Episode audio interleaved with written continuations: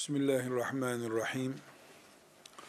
Elhamdülillahi Rabbil alemin. Ve sallallahu ve sellem ala seyyidina Muhammed ve ala alihi ve sahbihi ecma'in. Resulullah sallallahu aleyhi ve sellem Efendimizin ashabının dinimiz açısından dünya siyasetimiz, stratejimiz açısından sıradan başlıklar olmadığını, bilakis bu ümmetin kıyamete kadar varlığının ve ümmeti Muhammed, insanlık için çıkarılmış en hayırlı ümmet olarak devam etmesinin üzerinde durduğu bir ağırlık olarak bizim idrakimizde olduğunu söyledik. Sekizinci başlığımız, ashab-ı kiramın bu çizdiğimiz çizgiden izlendiğinde bizi götürdüğü nokta şudur. Biz Kur'an'ımızın da belirttiği gibi şuna inanıyoruz. Allah Kur'an'ı dolayısıyla İslam'ı kıyamete kadar koruyacaktır. Hicr suresinin 9. ayeti bunu çok açık, herkesin anlayacağı şekilde ilan ediyor. İnna nehnu nezzelne zikra. Kur'an'ı biz indirdik. Ve inna lehu lehafizun. Biz onu koruyacağız. Şüphesiz bu koruma yani Allah'ın Kur'an'ı dolayısıyla İslam'ı koruması herhalde levh-i mahfuzdaki ana kayıtlar silinmeyecek şeklinde bir koruma değildir. Zaten orada Allah'ın muradı olarak duruyor. Burada Kur'an'ın ve İslam'ın korunması yeryüzü gerçeğinde İslamsız ve Kur'ansız bir gün, zaman, yer olmayacağı anlamında olmalıdır. Kur'an'ı Allah indirdi, neredeydi? Levh-i mahfuzdaydı. Levh-i mahfuzdan dünyaya indirdi. Onu indirdiğimiz gibi koruyacağız buyuruyor Allah Azze ve Celle. E zaten levh-i mahfuzda korunuyor o. Bunu tekrarına bir gerek yok. İnsana indirdik. İnsanın yaşadığı dünyaya indirdik. İnsanın bulunduğu o dünyadan atılmasına izin vermeyeceğiz demektir. Zaten böyle olduğu belli bir şey. Kur'an'ı Allah indirdi, indirdiği gibi koruyacak. İnsan dünyasında, insan ortamında korunacak bu. Öbür türlü zaten koruma altında.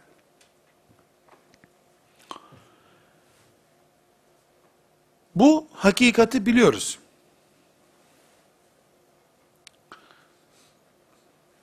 Şimdi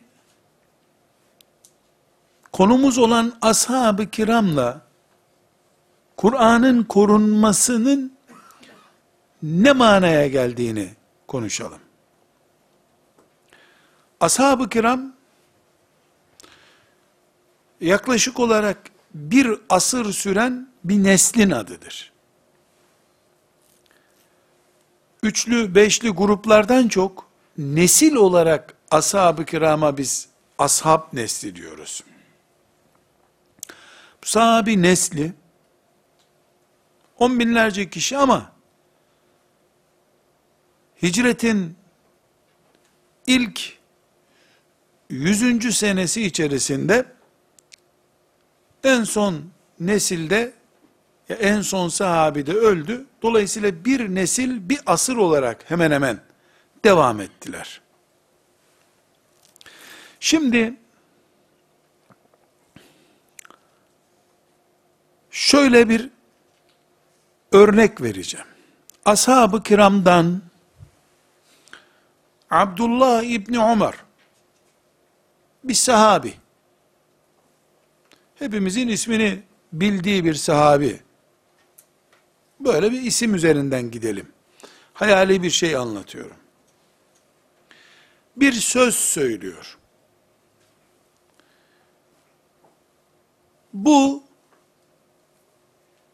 üçtür, dörttür diye bir şey söylüyor.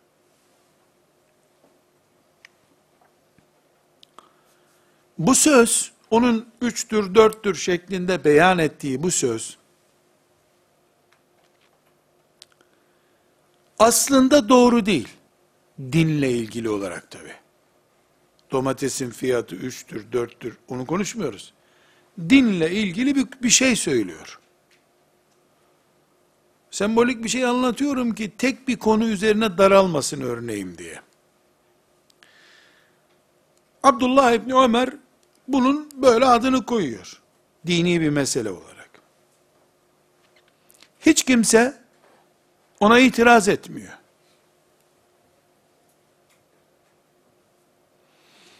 Hiç kimse itiraz etmeyince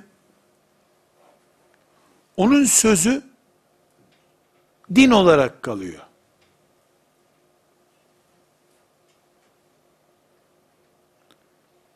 Sahabe nesli bir asır sürdü. Bir asır sonra başka birisi geliyor. O bu 3 4 dedi ama 13 17 bu. Değiştiriyor bunu. Bunu bizim yani sahabe çıktı buna üçtür, dörttür dedi. Sahabi nesli içerisinde hiç kimse buna itiraz etmedi. Aslında bu yanlıştı. 13'tü, 14'tü. Yanlıştı, bu 13'tü, şuydu. Sahabi nesli geçtikten sonra ortaya bunun doğrusunu bulan biri çıktı. Bu ne demek? Hicr suresinin 9. ayetinde ne buyurmuştu Allah? Azze ve Celle, Kur'an'ı biz indirdik, biz koruyacağız. İslam'ın koruyucusu biziz. Kur'an sembol bir değer. Eğer sahabi bunun hakkında bir kanaat kullandı,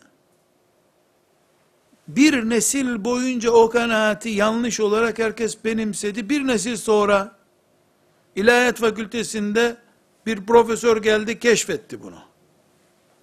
Bir araştırma görevlisi geldi keşfetti. Ezher'de birisi geldi araştırdı doğrusu buymuş anladı. Böylece sahabi nesli boyunca bir asır boyunca bir şey yüzde yüz yanlışmış din adına Sonra filanca keşfetmiş bunu. Ebu Hanife keşfetmiş. Ezherli bir alim keşfetmiş. İlahiyat fakültesinde bir araştırma görevlisi keşfetmiş. Bu ne demek? İslam'ı koruyacağını söyleyen Allah'ın bir asrı boş bırakması demektir. Allah için muhaldir bu. Bunu beşer yapar. Çünkü biz indirdik, biz koruyacağız sözü mağaraya Efendimiz sallallahu aleyhi ve selleme Cebrail'in geldiği günden İsrafil aleyhisselamın suru üfürdüğü güne kadar ki sürenin tamamı için geçerlidir. Bu nedenle ashab-ı kiramdan birisinin yanlış söz söylemesi mümkündür. Haramı helal zannetmesi mümkündür. Helali haram zannetmesi mümkündür. İnsan bu çünkü. Dedik ya insan bunlar. Sahabe neslinin yanlışta oy birliği yapması mümkün değildir. bu mümkün olur dersek eğer, karşımıza çıkacak sorun, hani Allah koruyacaktı, hakikatidir.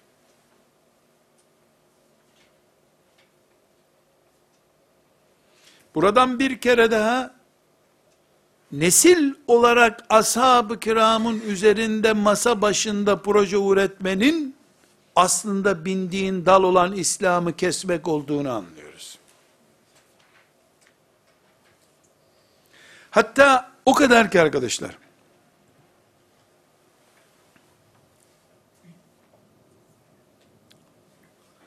ashab-ı kiramdan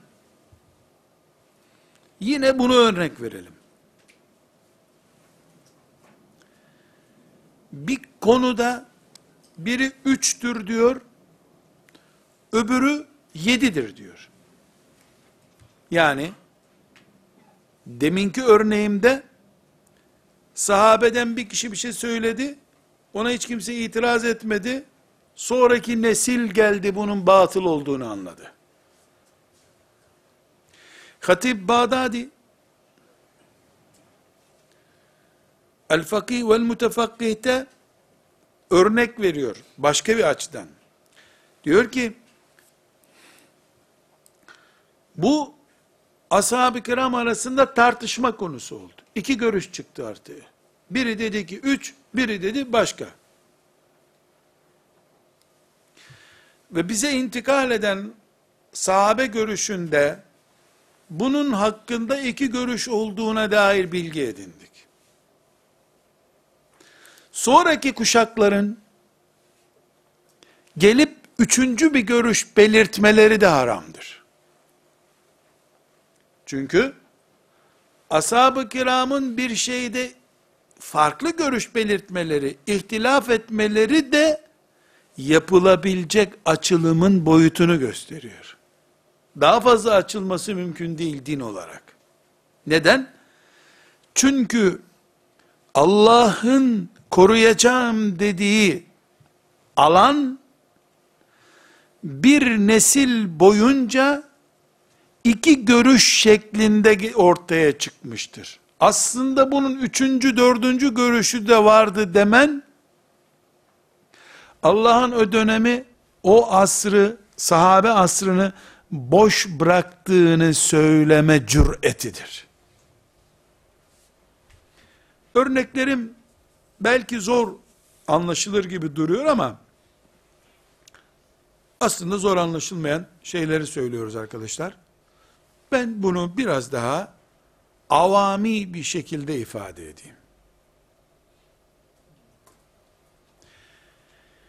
Bir şeyin 20 sene sonra keşfedilmesi mümkündür. Ama din olursa, dinin temellerinde 20 sene sonra bir şey keşfedilemez. Bir önceki nesil eksik din yaşamış olur o zaman.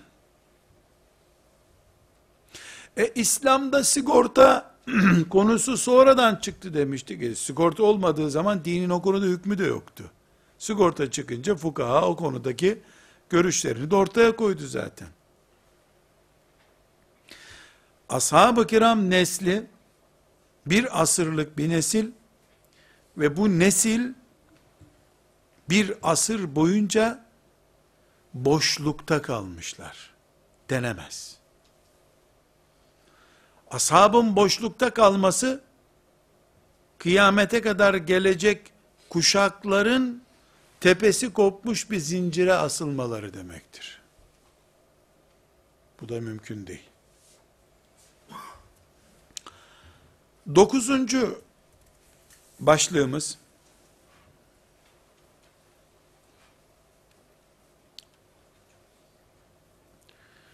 özellikle arkadaşlar,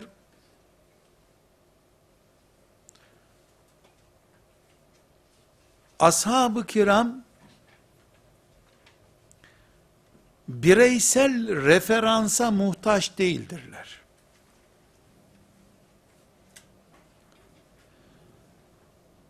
Ashab-ı kiramın dışındaki alimler, müçtehitler, ümmetin önder kadrolarındaki isimler referansa muhtaçtırlar.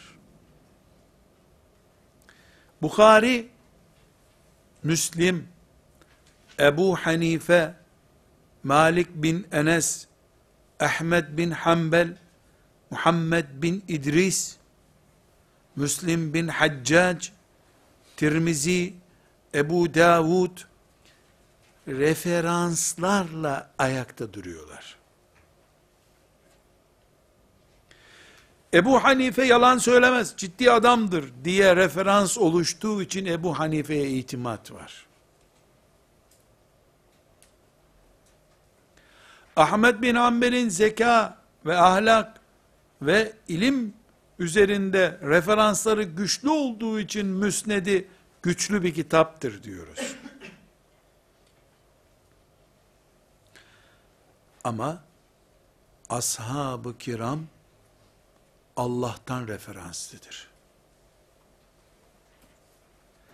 Ashab-ı kiram için birisinin çıkıp Ebu Hureyre'nin zekası güçlüydü, ahlaklı bir adamdı, notları sağlamdı, hep sınıfını direkt geçti, hiç e, takıntısı yoktu filan böyle şeyler ashab-ı kiram için gerekmez.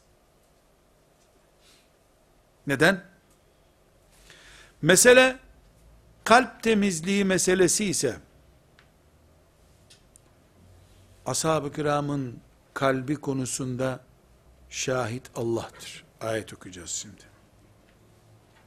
Mesele ilim kaynağı meselesi ise kaynağın kendisinden ilim aldılar. Talebeleri oldular. Talebenin talebesi değiller. Birinci el hep.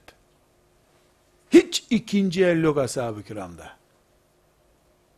Alandan almadılar. Kaynağından aldılar. Eğer protokolcülük, diplomacılık, mevki makam gibi bir gündemse söz konusu olan ashab-ı kiram kadar külfetsiz, doğal bir nesil bu dünya görmedi. Bir peygamberler gördü, bir de ashab-ı kiramı gördü dünya. Külfetsiz adamlar. Her şeyleri sade, tabii. Eğer mesele Kur'an'ın lisanı olan Arapça meselesi ise herhalde ashab-ı kiramdan daha fazla Arapça bilen bir nesil yok. Mesele eğer dış etkenlerden arınmışlık, laiklik, bürokrasi, hierarksi, bilmem ne gibi sistemlerden etkilenmemiş bir nesil meselesi ise, ashab-ı kiram yüzde yüz, Kabe'nin dibinden, şirkten sıçradılar, Allah'ın tezkiyesiyle, onları temizlemesiyle tertemiz bir nesil oldular. Burada biz ashab-ı kiram gibi bir neslin olması mümkün değil ki birileri ashab hakkında kanaat kullanabilsin. Referans ne demek? Birisinin birisi hakkında kanaat kullanması demek. Çocuk babasının doğumunu nasıl anlatabilir? Böyle bir şey mümkün mü? Çocuk babasının doğumunu görmüş. Hangi nesil Bedir, Uhud görmüştür ki ashab-ı kirama iyi aferin 90 veriyorum sana diyecek.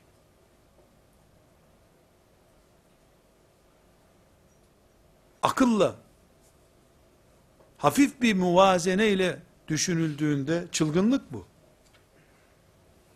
Onun için ashab-ı kiramı etse etse Allah teskiye eder, referans eder.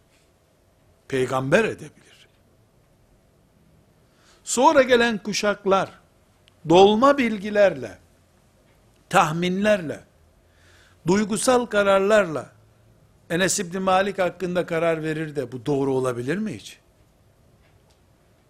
Ebu Hureyre hakkında konuşur da akıl bunu kabul eder mi? Allah Herkesin kalbini görüyor. Alimun bizati sudur. Ashab-ı kiramın da kalbini gördü. Onlar hakkında Allah kararını verdi. Fetih suresinin 18. ayetine bakıyoruz. Sonra bu ayeti tefekkür edeceğiz. لَقَدْ رَضِيَ اللّٰهُ عَنِ الْمُؤْمِنِينَ Allah müminlerden razı olmuştur. İz yubayi'uneke tahte şecereti. O ağacın altında seninle sözleşiyorlardı. Hudeybiye sulhünde. 700 kadar sahabe. فَعَلِمَ مَا ف۪ي قُلُوبِهِمْ Onların kalplerini gördü Allah. Niye razı olmuş Allah? Kalplerini gördüğü için.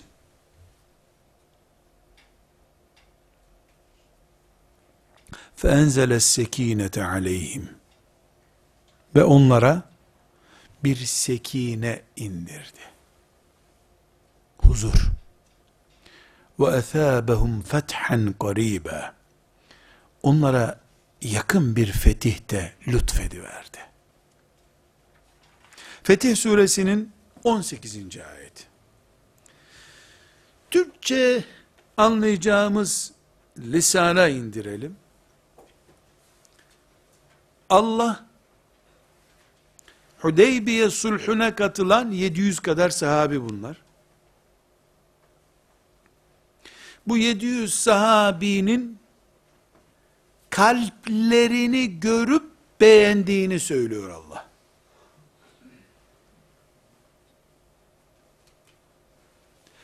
Burada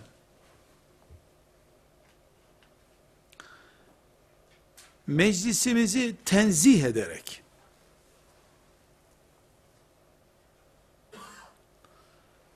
ve keşke ben bu sözleri söylemek durumunda olmasaydım diye esef ederek bir şey söylüyorum.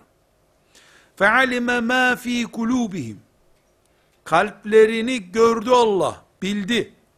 Bunların kalpleri temiz. Dediği 700 kişinin arasında Ebu Bekir var. Ömer var, Osman var, Ali var. Büyük ordu hepsi orada. Yani tek tek isim özellikle Ebu Bekir var mesela. Bir Müslüman şöyle bir roman yazabilir mi? Daha sonra bozuk çıkacak bir kalbe Allah temiz dedi.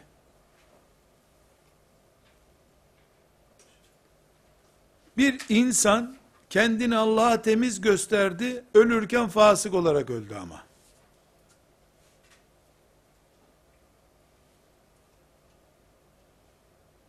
Düşünmesi zor değil mi arkadaşlar? Bak, de, tefekkür etmek bile zor bunun. Nereye oturtacaksın ki? Nasıl bir formül kuracaksın? Fealime ma fi kulubihim. Kalplerini gördü Allah. Radıyallahu anil müminin. Gördü kalplerini Hudeybiye sulhünde ve onlardan razı oldu. Tamam aradığım kullardı bunlar buyurdu. Celle Celaluhu. Sonra sonra bu saydığı kalplerini gördü dediği insanları fasık kabul edeceksin. Ve sen Kur'an'a iman eden bir Müslüman olarak öleceksin.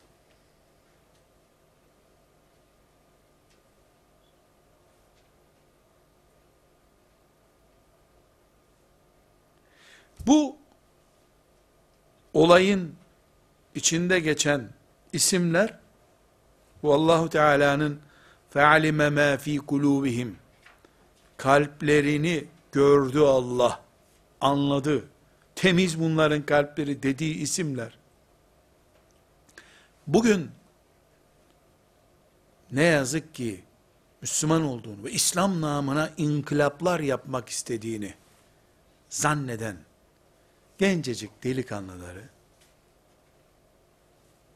görüyoruz ki şu ayetin لَقَدْ رَضِيَ اللّٰهُ عَنِ الْمُؤْمِنِينَ اِذْ يُبَايِعُونَكَ تَحْتَ الشَّجَرَةِ فَعَلِمَ مَا ف۪ي قُلُوبِهِمْ Kalplerini görüyor Allah. Gördüğü için de orada Resulullah'la el ele tutuşup, sözleşip, tamam ya Resulullah diyenleri razı olduğu kullar arasında. Ve zâlikel fevzül azim. Bundan büyük bir şey mi var Allah razıyım diyor ya. Yahu Ebu Bekir ve Ömer Allah'ı razı ettiler. Ayet indi Allah'ın onlardan razı olduğuna dair. Üstelik Ömer orada ufak bir pot da kırdı. Hudeybiye sulhunda sen peygamber değil misin ya Resulallah niye taviz veriyorsun bu müşriklere dedi. Böyle diyen bir adam olduğu halde fealime ma fi kulubihim. Kalp berrak gördü ki Allah kalp tertemiz. Heyecanından ağzından öyle bir söz çıktı Ömer'in. Şimdi 20 yaşında bir genç çıkacak. Ebu Bekir Ali'den hilafeti aldı, haksızlık yaptı diyecek. Ömer filancalara niye böyle yaptı diyecek. Raşid halifelere din koyma yetkisi kim verdi diyecek. Sanki böyle bir şey varmış gibi. Ömer niye teravih toplu kıldırdı diyecek. فَعَلِمَ مَا ف۪ي kulubihim Nereye koyacaksın? Demek ki Allah, peygamberi bu ayet indikten iki buçuk sene sonra Peygamber aleyhisselam Efendimiz vefat etti. Veya üç diyelim. Üç sene sonra diyelim. Bu ayetteki fe'alime ma fi kulubihimden üç sene sonra Ebu Bekir ümmetin halifesi oldu. Sen de 1436 sene sonra gel, de ki Ebu Bekir Ali'nin hakkını gasp etti. Allah fe'alime ma fi kulubihim diyor Ebu Bekir için.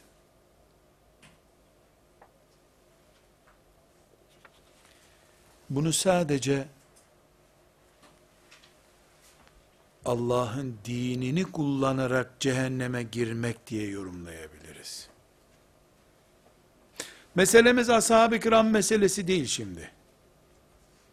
Referansı Allah ve peygamberi olan bir nesli, ne referans, ne karne, elinde hiçbir şey olmayan bir nesil nasıl teskiye eder, nasıl konuşur haklarında sorusunun cevabını bulmaya çalışıyoruz. Herkes haddini bilip otursa ya bir kenarda daha iyi değil mi?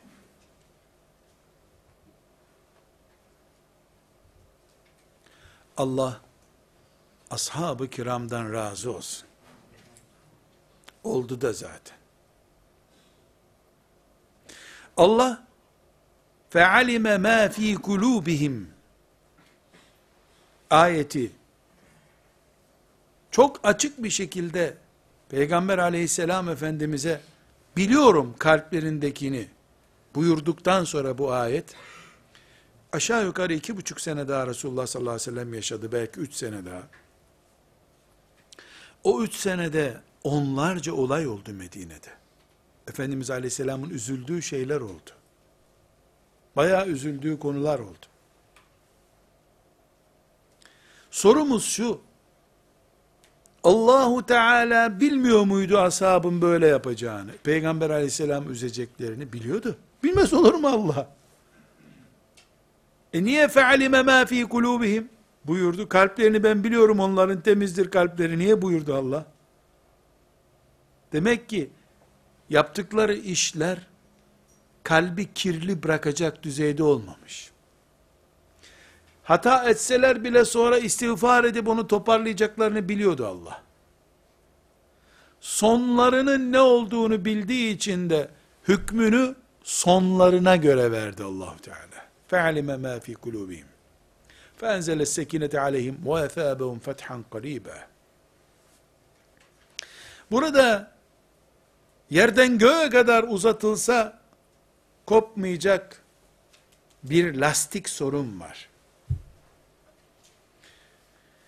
Bunlar haklarında Allah'ın referans olduğu, ben temizliklerini biliyorum dediği kimseler oldukları sabitken, bizim gibi cumhuriyet, laiklik, demokrasi, kapitalizm, liberalizm, şu zim buzizm diye Hinduizme varaya kadar bin tane izim mizim içerisinde büyümüş bir nesil.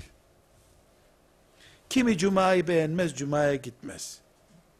Kimisi papaza kızar, oruç bozar. Kimisi haramlara helal der, kimisi helale haram der. Böyle karman çorman bir ortadaki bir nesil. Yahu hiç mi Allah'tan utanmaz ve kıyamet günü her sözün hesabının sorulacağını düşünmez de bu mübarek nesil hakkında nasıl ileri geri konuşur ya? Nasıl ileri geri konuşur? Özellikle gulat-ı şianın yani şiada ölçüyü kaçırmış, aşırı gidenlerin özellikle gündeme getirdikleri işte 5-10 sahabi var. Gerisi hep bozuldu gitti peygamberden sonra. Sözü bugün kıyamet günü dirileceğine iman etmeyenlerin söyleyeceği kadar çok korkunç, üzücü bir şekilde gençler tarafından söylenebiliyor maalesef. Biz Hristiyanların havarilere yaptığı gibi putlaştırıp ilah muamelesi görmüyoruz. Ashab-ı kiramı böyle düşünmüyoruz. Böyle haşa böyle değil. Masum değiller. Ama Allah hatalarını bildiği halde fealime ma fi kulubihim deyip radıyallahu anil müminin diyor. O gün onlardan razı oldum diyor. Haşa maazallah bir mümin sen yanlış razı oldun ya Rabbi mi diyecek? Evet, dokuzuncu maddemizde diyoruz ki, ashab-ı kiram, Allah'tan referanslıdır. Fetih suresinin 18. ayeti sadece baz alınsa ki, hadisi şerifler var, başka ayetler var. Yani sadece bu ayetteki fe'alime ma fi kulubihim müstakbellerini bildiği halde Allahu Teala'nın fe'alime ma fi kulubihim buyuruyor. Burada arkadaşlar gençlerin takıldığı bir nokta var. Ashab-ı kiram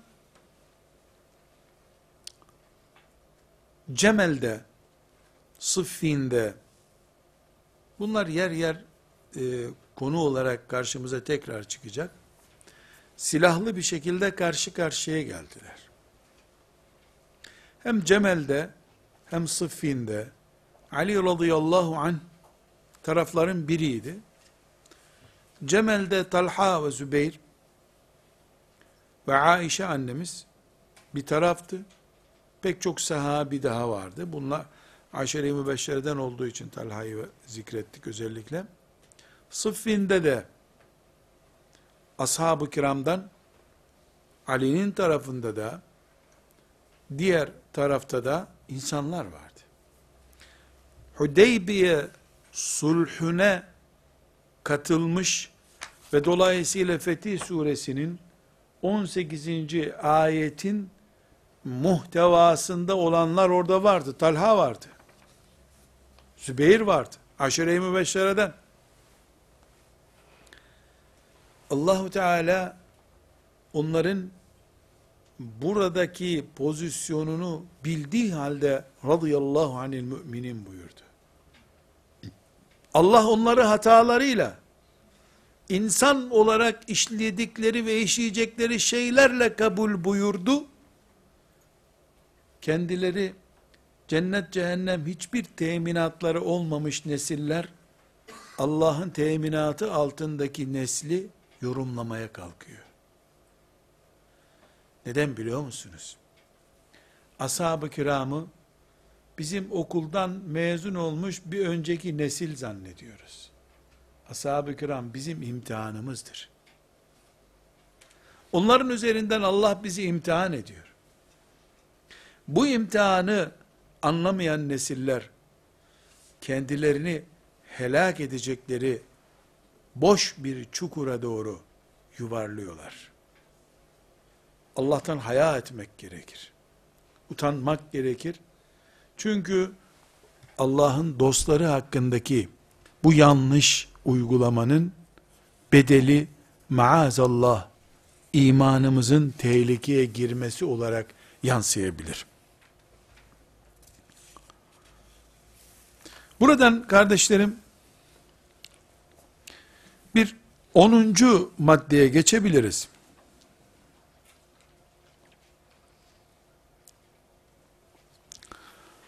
Gördük ki ashab-ı kiramı Allah bir noktaya taşıyor. İşledikleri, işleyecekleri şeylere rağmen onlara bir noktada hüküm veriyor Allah. Biz mümin olarak ashab-ı kiram hakkında ne bir artı ne bir eksi koyamayız. Biz onların hakemleri değiliz. Bizden önceki nesil hakkında bizim istiğfar etmekten başka hiçbir görevimiz yoktur. Eğer Allah'ın yüz dediğine yüz, kırk dediğine kırk demez de, 41 dersek, 99 dersek, bu Allah'ın hükmünü değiştirmez.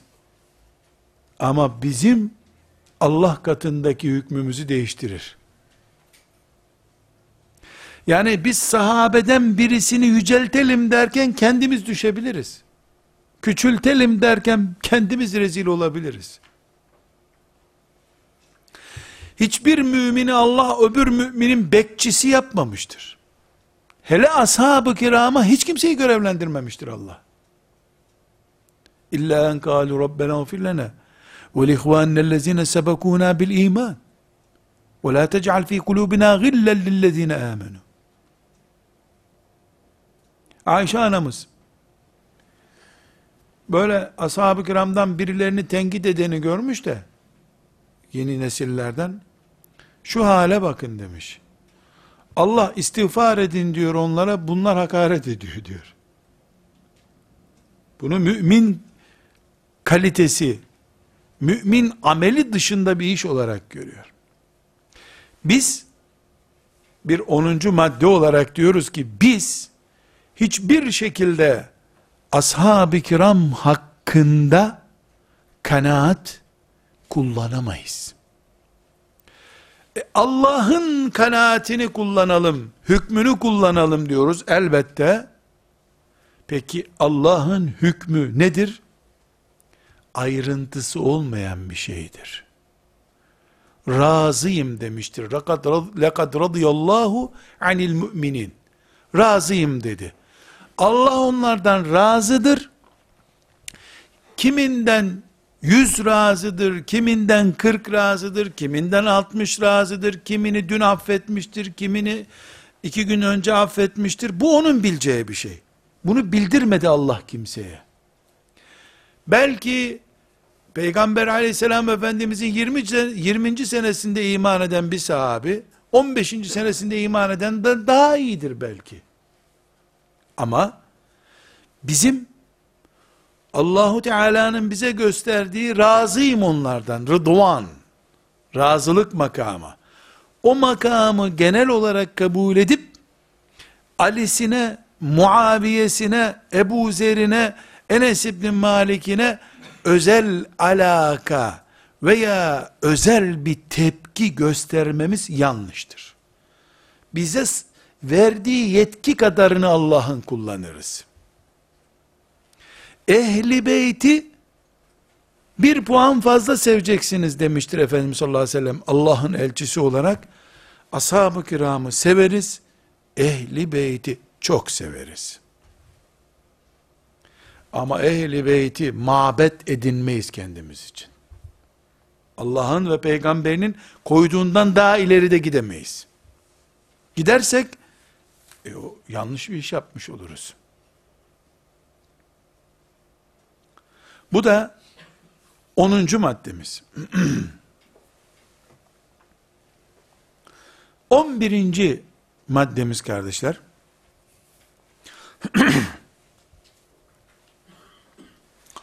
Şimdi bu 10. maddeye kadar saydıklarımız, bundan sonra da devam edeceğimiz maddelerimiz, ashab-ı kiramla ilgili konuştuğumuz şeyler, artılar, eksiler, pozitif, negatif, neyse artık ne konuştuysak,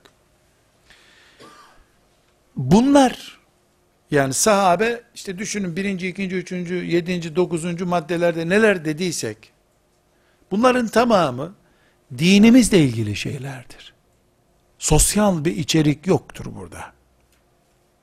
Matematiksel şeyler konuşmuyoruz. Dinle ilgili şeyler konuşuyoruz.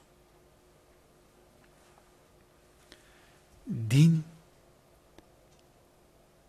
akla göre, mantığa göre değil, imana göre olan şeyin adıdır. Dolayısıyla ashab-ı kiram hakkındaki kanaatlerimiz naslarla oluşabilir.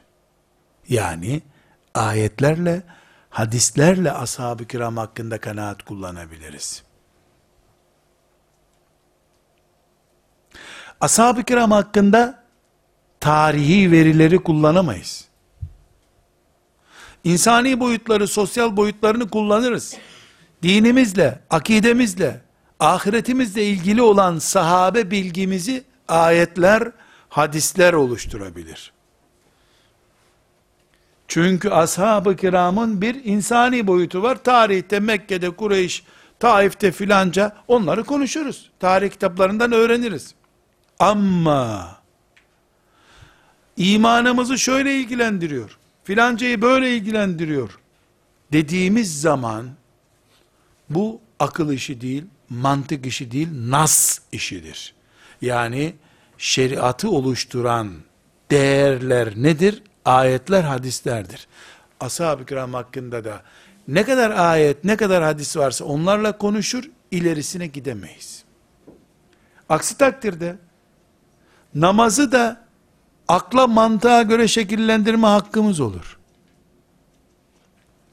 Melekleri de mantığa göre şekillendirmemiz gerekir o zaman. İmanla ilgili, ibadetle ilgili konularda akılla bir şey geliştirebiliyor muyuz? Bilgisayardan daha sağlık şartlarına uygun bir namaz icat edebilir miyiz? Uzay bilimlerinden istifade ederek Ramazan orucu hakkında imsa ileri geri alma hakkımız var mı? Ne diyoruz? Ayet ve hadisin dışında kimse orucumuzu belirleyemez diyoruz. Ashab-ı kiramın imanımız, akidemizle ilgili özellikle ehli beyt olan ki daha fazla ashab-ı kiramın bir üst katı ehli beyt özellikle ehli beyt ve Ebu Bekir ile Ömer ilk iki sahabi ile ilgili nas olan ayet ve hadis bilgisi dışındaki bilgiler asla din oluşturamaz.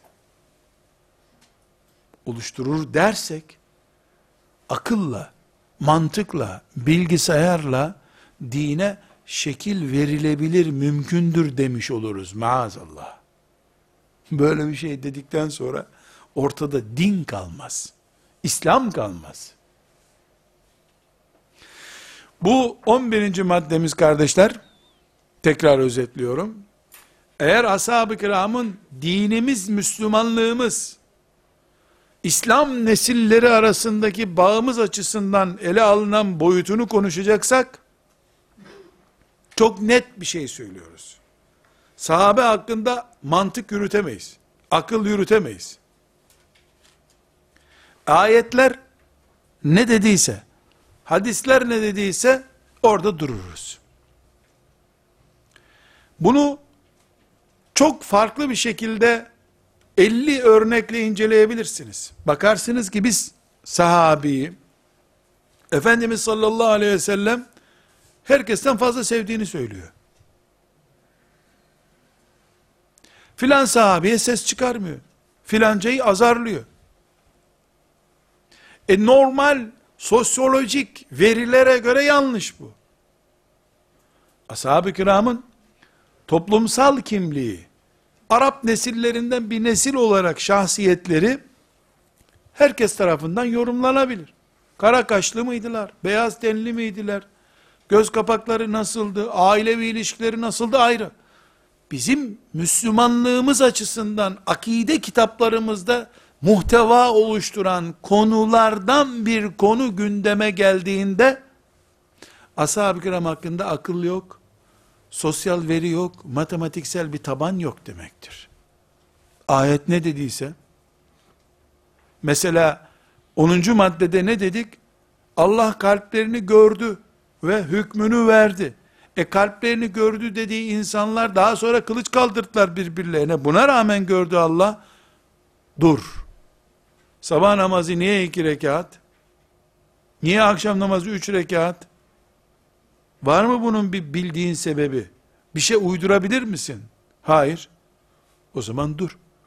Dinle ilgili şeylerde akıl olmaz. Mantık olmaz.